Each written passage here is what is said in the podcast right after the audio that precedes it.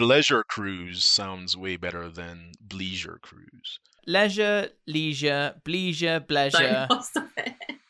You say leisure, leisure. I say, oh yeah, okay. We should just do a bit with just accents, right? We- We'll just call it across the pond and compare the American pronunciations versus the British. That could be a whole podcast of itself. Things like Doug and dog, Dog. right? You know, all those things. Yeah. Aluminium. Uncaged Wisdom Deep Dips, the podcast where we take a quick but deep dip into the world of relationship marketing. Hello, everybody, and welcome to yet another Uncaged Wisdom Deep Dips, where today we are joined by a very special guest, Roger Williams. Hello, Roger. Hello, Julian.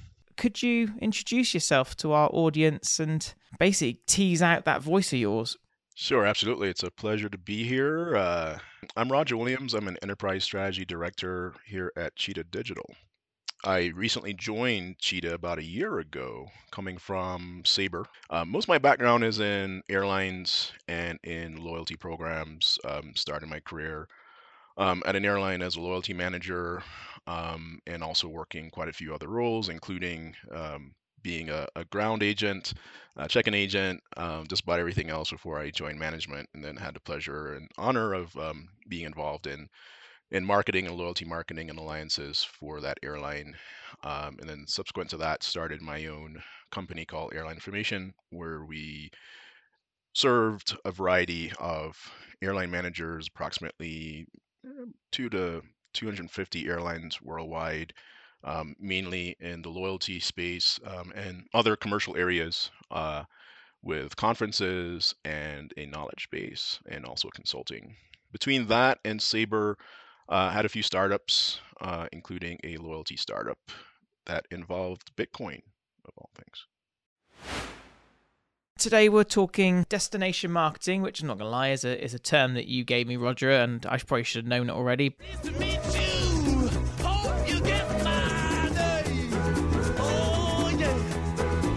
Worst vice is advice. To start though, sympathy for the devil's advocate, where we chuck a statement at you and really we just get your sort of gut reactions on it. I'm scared. I would like my favorite travel brand to stop pushing random destinations and discounts on me. Why can't they just offer me somewhere where I want to go? It's been an issue since the beginning of travel marketing, whether it's with airlines, hotels, or actual destination marketers. Uh, so we mentioned destination marketing before. I mean, traditionally in the travel space, we think of destination marketing more as a as a tourist boards. Um, but of course, you know, airlines and hotels do it as well because they are facilitating the um, transportation or or the accommodation at a destination. So it's very much a a, a partnership effort, and they're um, eh, eh, traditionally a lot of destination marketing, particularly from airlines and hotels, travel agents, has been driven by yield and inventory management, essentially, right? Uh, So, not necessarily where travel companies are concerned about what destination may resonate with you or what would you actually like to experience looking into the level of sophistication of your persona because as you may know personas change you know, going back to that really creepy movie, right, where you could be literally two people, uh, Julian, where um, when you you travel for business versus when you travel with your family, completely different needs, right, and basically two different personalities, two two personas. So they're they're all those psychographic requirements that travel companies need to work through in order to uh, address that concern where why can't they offer me somewhere I want to go. Because we've all seen those emails where you have that list of destination comes in your inbox, you look at it, and it takes you about maybe five seconds to delete it because you quickly peruse. I mean, there might be some weather bugs on there, there might be some beaches or what are, what have you. But if you really look into it, they are sending that to you based on the fact that they need to put butts in seats or heads in beds not necessarily because it's somewhere where they know that you would like to go. When you're talking about yield and inventory management, so who's sort of driving almost the is it the like the cart before the horse in this case? Is it is it people who are looking at the yield of the inventory who are pushing the marketing and where marketing's going? So the marketers aren't really getting a chance to be creative. And who, yeah, who's driving that that decision for uh, traditionally? It is a financial or a revenue decision.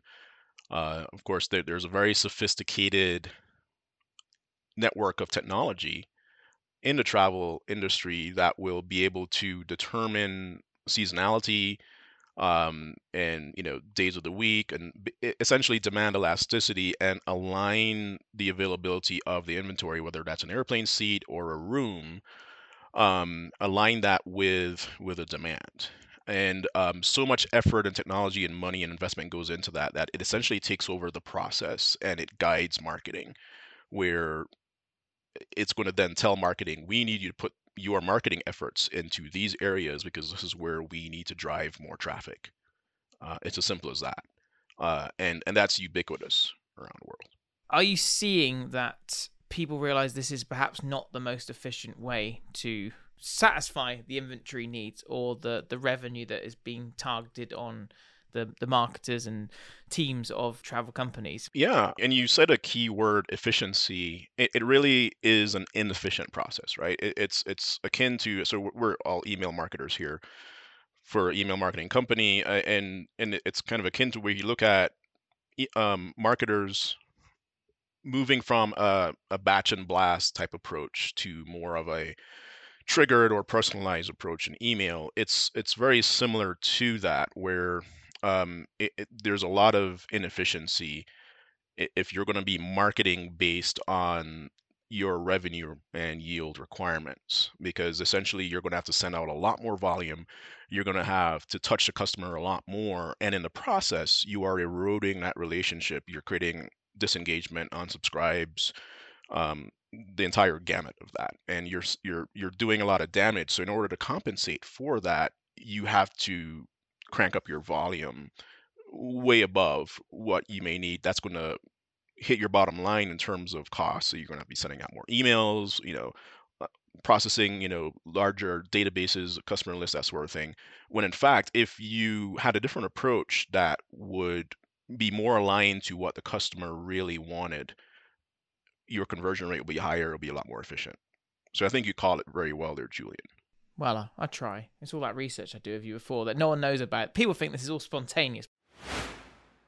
This is a bit random, but while we're in devil's advocate mode, a term I've seen popping up more is leisure, business leisure. I know, and Roger, you were saying about the two personalities, but um, I guess with COVID and just people trying to take advantage of that of that travel when they are traveling for business, and that's just an interesting thing that I've seen that pop up more. Like, has that term been used for a while, or is that still quite new? That's a really brilliant point, Diva. Um, it's not a new thing. So when I was a, a young marketing manager in the 90s, early 2000s, I actually used to task our reservations department to use their downtime in order to cross sell uh, when people were on trips. But in particular, to look at business travelers that were traveling at the time uh, closer to a weekend, and then we literally go down the list and and start call, ringing them up and say, "Hey, you're in my you're well."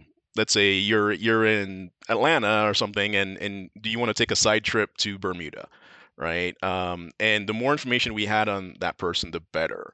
So we we could then say, yeah, you're really into cave diving, and there's really great cave diving in the Bahamas. You're just 500 miles away from there on a business trip right now. Can we interest you in that? So it's been around as long as you know, longer than I've been around, but it has really taken um, traction uh, after COVID because, uh, of course, folks working from home and then the work from anywhere trend where people have literally picked up their entire families um, and hit the road. Um, and you know just gone everywhere renting airbnbs and what have you um, and they're taking calls during the day and you know mingling that with hey let's go on a hike let's go here let's explore and it's it's all kind of mashed up together. So um, it, it's covid has been the catalyst for that but and, and i think has coined that term bleisure uh, but it's certainly been around for a long time and and travel marketers that have been trying to be clever and and and really try to get down to that personalization have been doing it for a long time, just not a lot. The pleasuring. Yeah, bit of pleasuring. We're gonna split the the, the, the main part of this into sort of two sections of, of of destination marketers things to consider of doing things a little bit differently. To kick us off, let's look at zero party data. It's one of our favorite subjects. It's something that we talk about a lot. You said something very very interesting to me. Destination marketing and zero party data a match made in heaven. They truly are a match made in heaven, guys. Um, we and the reason for that is kind of what I was alluding to before, where coming from what the harm is, right? The the the problem was that it's all being driven destination marketing that is being driven by revenue concerns and putting butts in seats and heads in beds. So the alternative of that and the solution is more about finding out what is it that people want to do or and in some cases people may not even know exactly where they want to go but if you're able to harness information about them that would allow you to piece it together and then create a recommendation on hey this might be a really good location for you because you have these attributes then that'll be good. In order to do that you simply have to ask right? So which is why these things coincide so well zero party data and destination marketing. So we could either and it's generally better if if it's a little bit more drawn out and the way I described the second way, where we are asking really smart questions um, that are capturing a variety of attributes that using our experience, we can put those attributes together and create a destination recommendation for you, which we actually have done recently with our client, American Airlines, where we used Cheetah Experiences and we created a recommendation engine, one that works so well that American is now integrating that into their future recommendation engines, which are mostly revenue management based. And and they were really impressed by this um, because of a couple things. One, it was super simple. It was two two questions, right? Um, and a lot of people actually got these. I, I, was at a conference the other day, and some I ran into someone that introduced themselves, and they're like, "Oh, are you with Cheetah?" They're like, um, did you know about this? You know, I'm, I'm with AAdvantage, and I got this email that had these two questions, and I thought it was really interesting. And then you guys gave me a destination recommendation. So the, the questions were essentially, what would you pack in your bag, and the other one was, what kind of view do you want to wake up to in the morning? And it's based on those two questions, and, and, and they were very graphic, right? So the responses were, you know, you could click on a mountain view, beach, um, you know, so on and so forth, right? And then what you pack in your bag, you know, there were items that would align with leisure and items that would align with more business. Uh, so based on those combinations, and there were quite a quite a few of those combinations, we created an algorithm uh, and superimposed that with the airline's destinations, and we were able to use uh, Cheetah's EDP to automatically create a recommendation that would feed back to the user instantly on, hey, we think you should go here. And then we could continue to iterate that algorithm um, as many times as the airline wanted and feed that into emails that would then trigger and go to users. Uh, and in this particular case, that that ran for several months, where with just one quiz, where you answer two questions, didn't take a lot of time. We then were able to create a myriad of destination recommendations based on the places that the airline could possibly go. What was the the value exchange up front or the incentive to put it another way for for the user? Yeah, it's a really good question. And and we actually A B tested it in, in this particular campaign. And in many cases, we have uh, some clients where the value exchange is the result. It is a recommendation it is the promise from the brand saying that, hey, we're using Cheetah's tools and we are taking the time to get to know more about you so we can market to you more efficiently and in a more personalized way. In many cases, that actually works. And we're not giving the user any points or any money or anything at all. In most cases, that works really well. in the case of this example, we actually used AAdvantage miles, which are recognized and beloved, and it was to the AAdvantage member audience. Uh, and it, it worked even better in many cases. So we, we actually gave some miles uh, for folks to complete uh, the quiz, but we could tell that even without giving those points, people are just like, whoa, this is different. And even the airline said, we, we really haven't done this before. I wonder how the customers are going to react. And they reacted really, really well. So it was kind of like a, a value add, value exchange to give those points. What are some of the barriers to to this being rolled out with other with other either clients in in the travel sector or just broadly?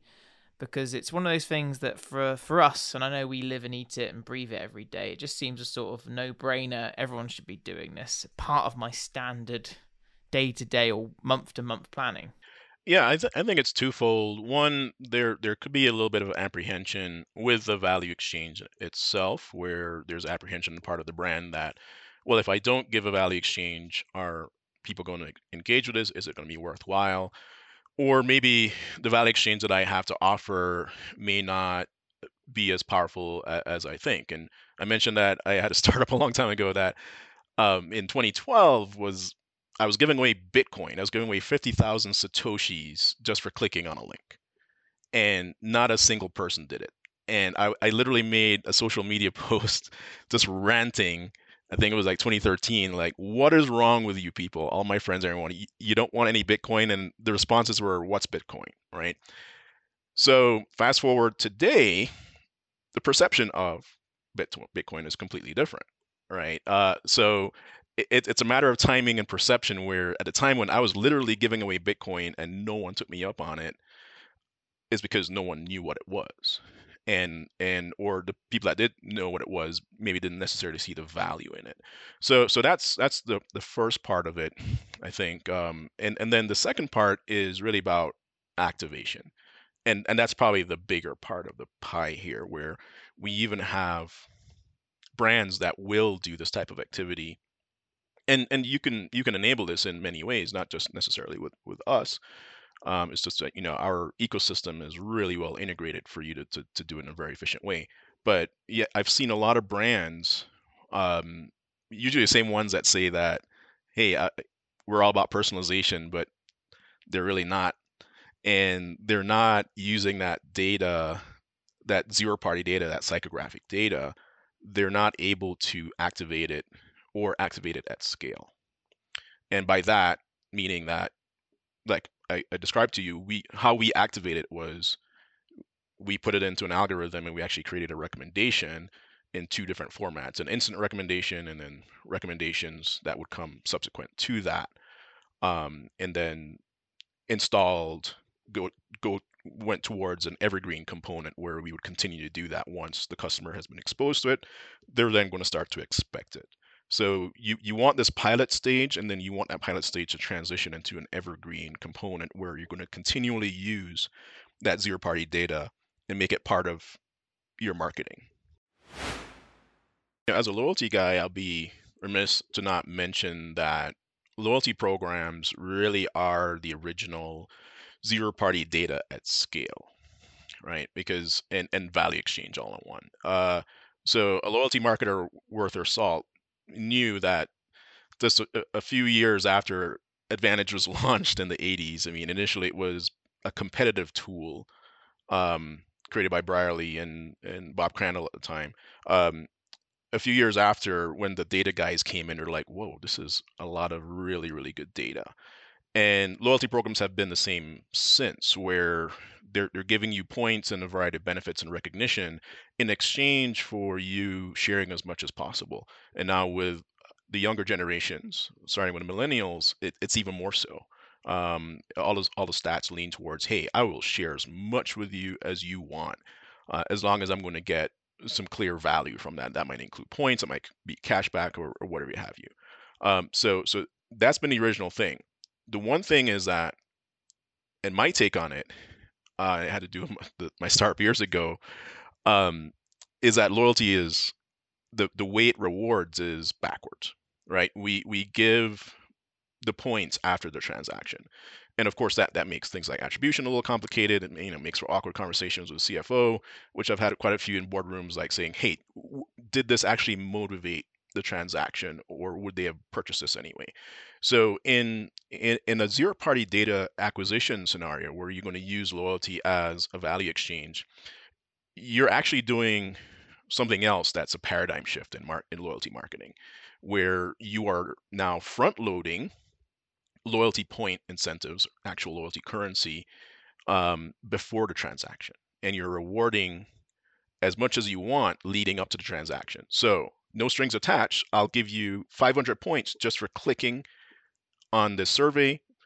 and then you know you'll get 500 points for completing a survey, and then once the survey gives you the recommendation. Like we talked about, I'm going to give you another 500 points just for clicking through on that recommendation. Then you go and you search uh, you you take the destin you book the destination that we recommended and then you'll go ahead and earn your normal points so we're not just giving points in the back end but we're we're we're spreading out those points however you want to do it if you don't want to give additional points maybe you can reduce the points in the back end and invest that on the front end however you want to do it it still works but we're spreading that out and basically controlling the funnel using loyalty loyalty marketing and making it more personalized by acquiring and activating zero party data. Loyalty programs, especially in this sector, they're well established, they're complicated at times. In many ways, they are the marketing funnel. So, how, if you're approaching some of the conversations and you're saying to them, you know, with all due respect, um, your loyalty currently is a little bit backwards because you're not actually driving the changes that you want, how do you approach it when it comes to sort of refreshing some thoughts into something that's right now is, is quite hard baked. Very carefully. because these these are long standing marketing practices. Just like lack of personalization, right? Where uh, you, you literally have to remove the blinders from the marketer. And in many cases, articulating that doesn't always work in terms of convincing the marketer or the decision makers at B that in fact you're you're not doing this as optimally as you can and there are tools available to, and techniques available to do it a little bit differently and that's going to gain exponentially higher results so what we tend to do from our experience on the strategy team when we're in a situation is is to push for a pilot. And I, I, share that with with the team all the time. It's like, hey, let's put a date on there. Let's get to a pilot. And by creating the pilot program, it, it takes some of the pressure off where it's like, hey, you know, it's not permanent. It's just let's just try something and see if it works. Before we try it, we're going to lay it out. We're going to plan. We're going to create a hypothesis. We're, we're going to say what we're solving for. We're very deliberate in our approach as consultants um, to reassure the customer. And then that even helps us more to make our case once the pilot's complete and, and we start crunching those numbers and looking at the analysis um, to, to show that, hey, this actually made a difference. And then that's when that eureka moment, that epiphany happens, and you literally see it in the eyes of the marketer. Um, and it's not something that you can communicate and express beforehand. They they have to experience that. So just to put everything in a nice little package, a travel package, you could say. Roger, thanks to you, we've uncovered a well known issue in the destination marketing category. We got to move away from being driven by revenue and yield, and as you said, butts on seats, heads on pillows, heads, heads in beds. beds. Heads on beds. Butts in seats, heads in beds. So we've got that. We've established that. And then to start to address it, because we're not trying to silver bullet this, we're just trying to get people to think about their their marketing in a slightly different way in in in this sector. Roger, you made the great great pairing of destination marketing and zero party data, and which really at the core of it is ask the people that you're trying to to do more with what it is that benefits them, and then you can work out how you can provide it. Because the chances are, if you're offering that, more likely people will be interested in doing it. Associated to that, at the heart of everything, loyalty programs were the original deposit of zero party data. It's why during the pandemic, especially all these huge valuations on loyalty programs maintained their level because travel brands could show we know a lot of good things about our customer base. And then looking a little bit at the loyalty programs, which are the original zero party database, we interrogated the current tactics a little bit to see if actually we're doing it as well as we could. And again, another great point you made, especially around the value exchanges. Consider how your loyalty setup. Is it actually a little bit backwards? Um, are you really distributing your points and your rewards in the most efficient manner to drive the behaviors that you're after? And if everyone just listens to you, Roger, they will sort everything out and they'll be number one in the bleisure segment. I know that outside of your life at Cheetah, you are a photographer and video content creator. I was having a little peek at your website. Sneaky. I was captured by the aerial cinematography that really caught my attention with the drone in the thunderstorm. This brought to mind for me that old industry saying, don't work with animals or small children, right? No mention of Mother Nature there or extreme weather conditions. Do you have any kind of content creation mantras and also any interesting situations that come to mind that you've gotten into. I tell you, I've gotten in a few interesting situations with the drone. I, I mean, I've I've been a photographer and a little bit. I mean, since the film days, and um, I don't like to say cinematographer. That sounds really. I mean, I've done some TV stuff, but commercials. So I'm a videographer, I say. But um, but I, during COVID, I decided to get my FAA pilot's license. So because you can't charge for drone footage unless you have that license. So I had some extra time in hand and I got it. And um, yeah, so the first couple times my drone got caught in a thunderstorm, and um, another my first paid drone job was a fifty-two million dollar mansion in Aspen, and um, I ended up crashing the drone, and it knocked, it fell out, it fell, it hit a tree, and it knocked over a whole five gallon bucket of paint that these bespoke painters were using to paint a Tesla garage, a five car Tesla garage. Um, and and the house manager comes out and um, I called him Higgins, uh, and he says, "Do you do you always land your drone on a bucket of paint?" And I was like, "Well, something's interfering with the drone. I mean, it was going haywire." And he said, I couldn't get it calibrated. There's some, you know, what's what's the deal? And he says, well, maybe it's because our roof is made out of copper. So basically, I was flying around a 52 million dollar Tesla coil.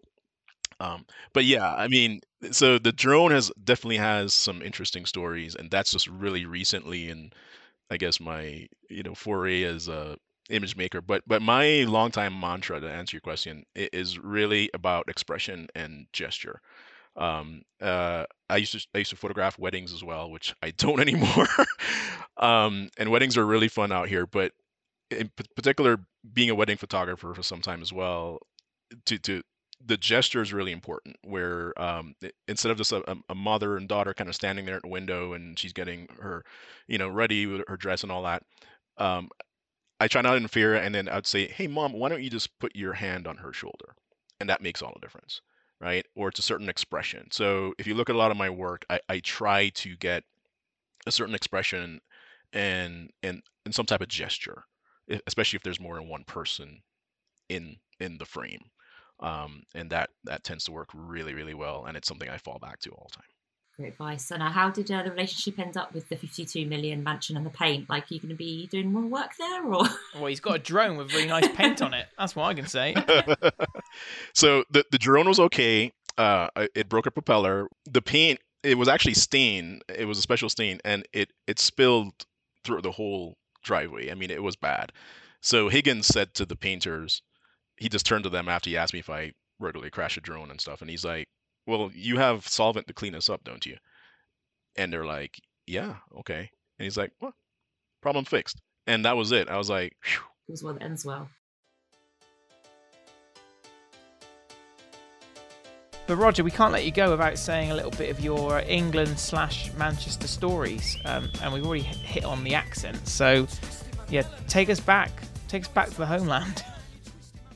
Yeah, those are the good old days in Manchester. Um, uh, which, by the way, I, I am a subject of the Queen because I was born in Jamaica, in the Commonwealth, um, uh, and you know I just pretty much grew up in the U.S. You know, hence hence the lack of a Jamaican accent. But so indeed, um, Manchester. I, I I went to graduate school in the University of Salford, which is a tiny town adjacent to Manchester.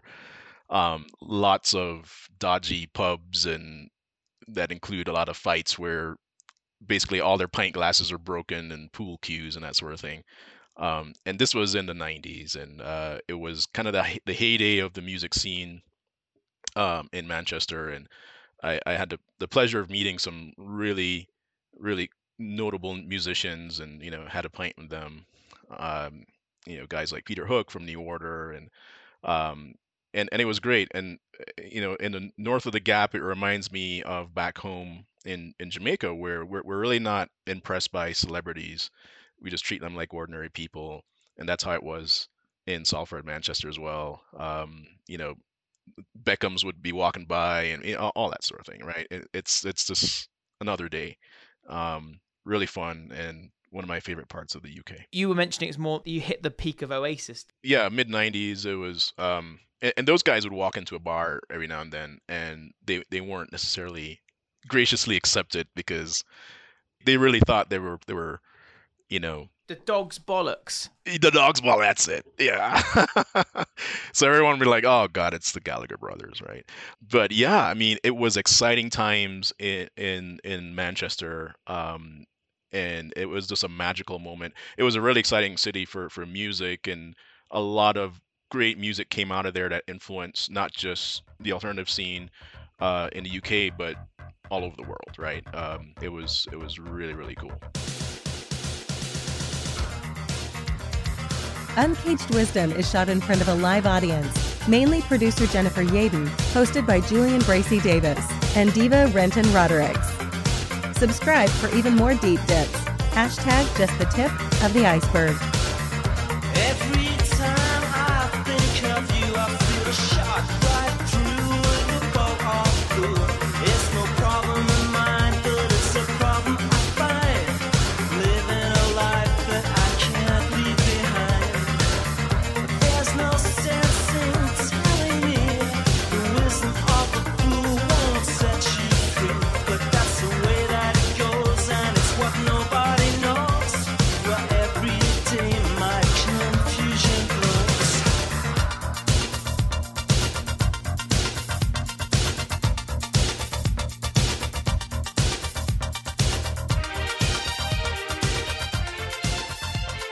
Digital 2022, y'all.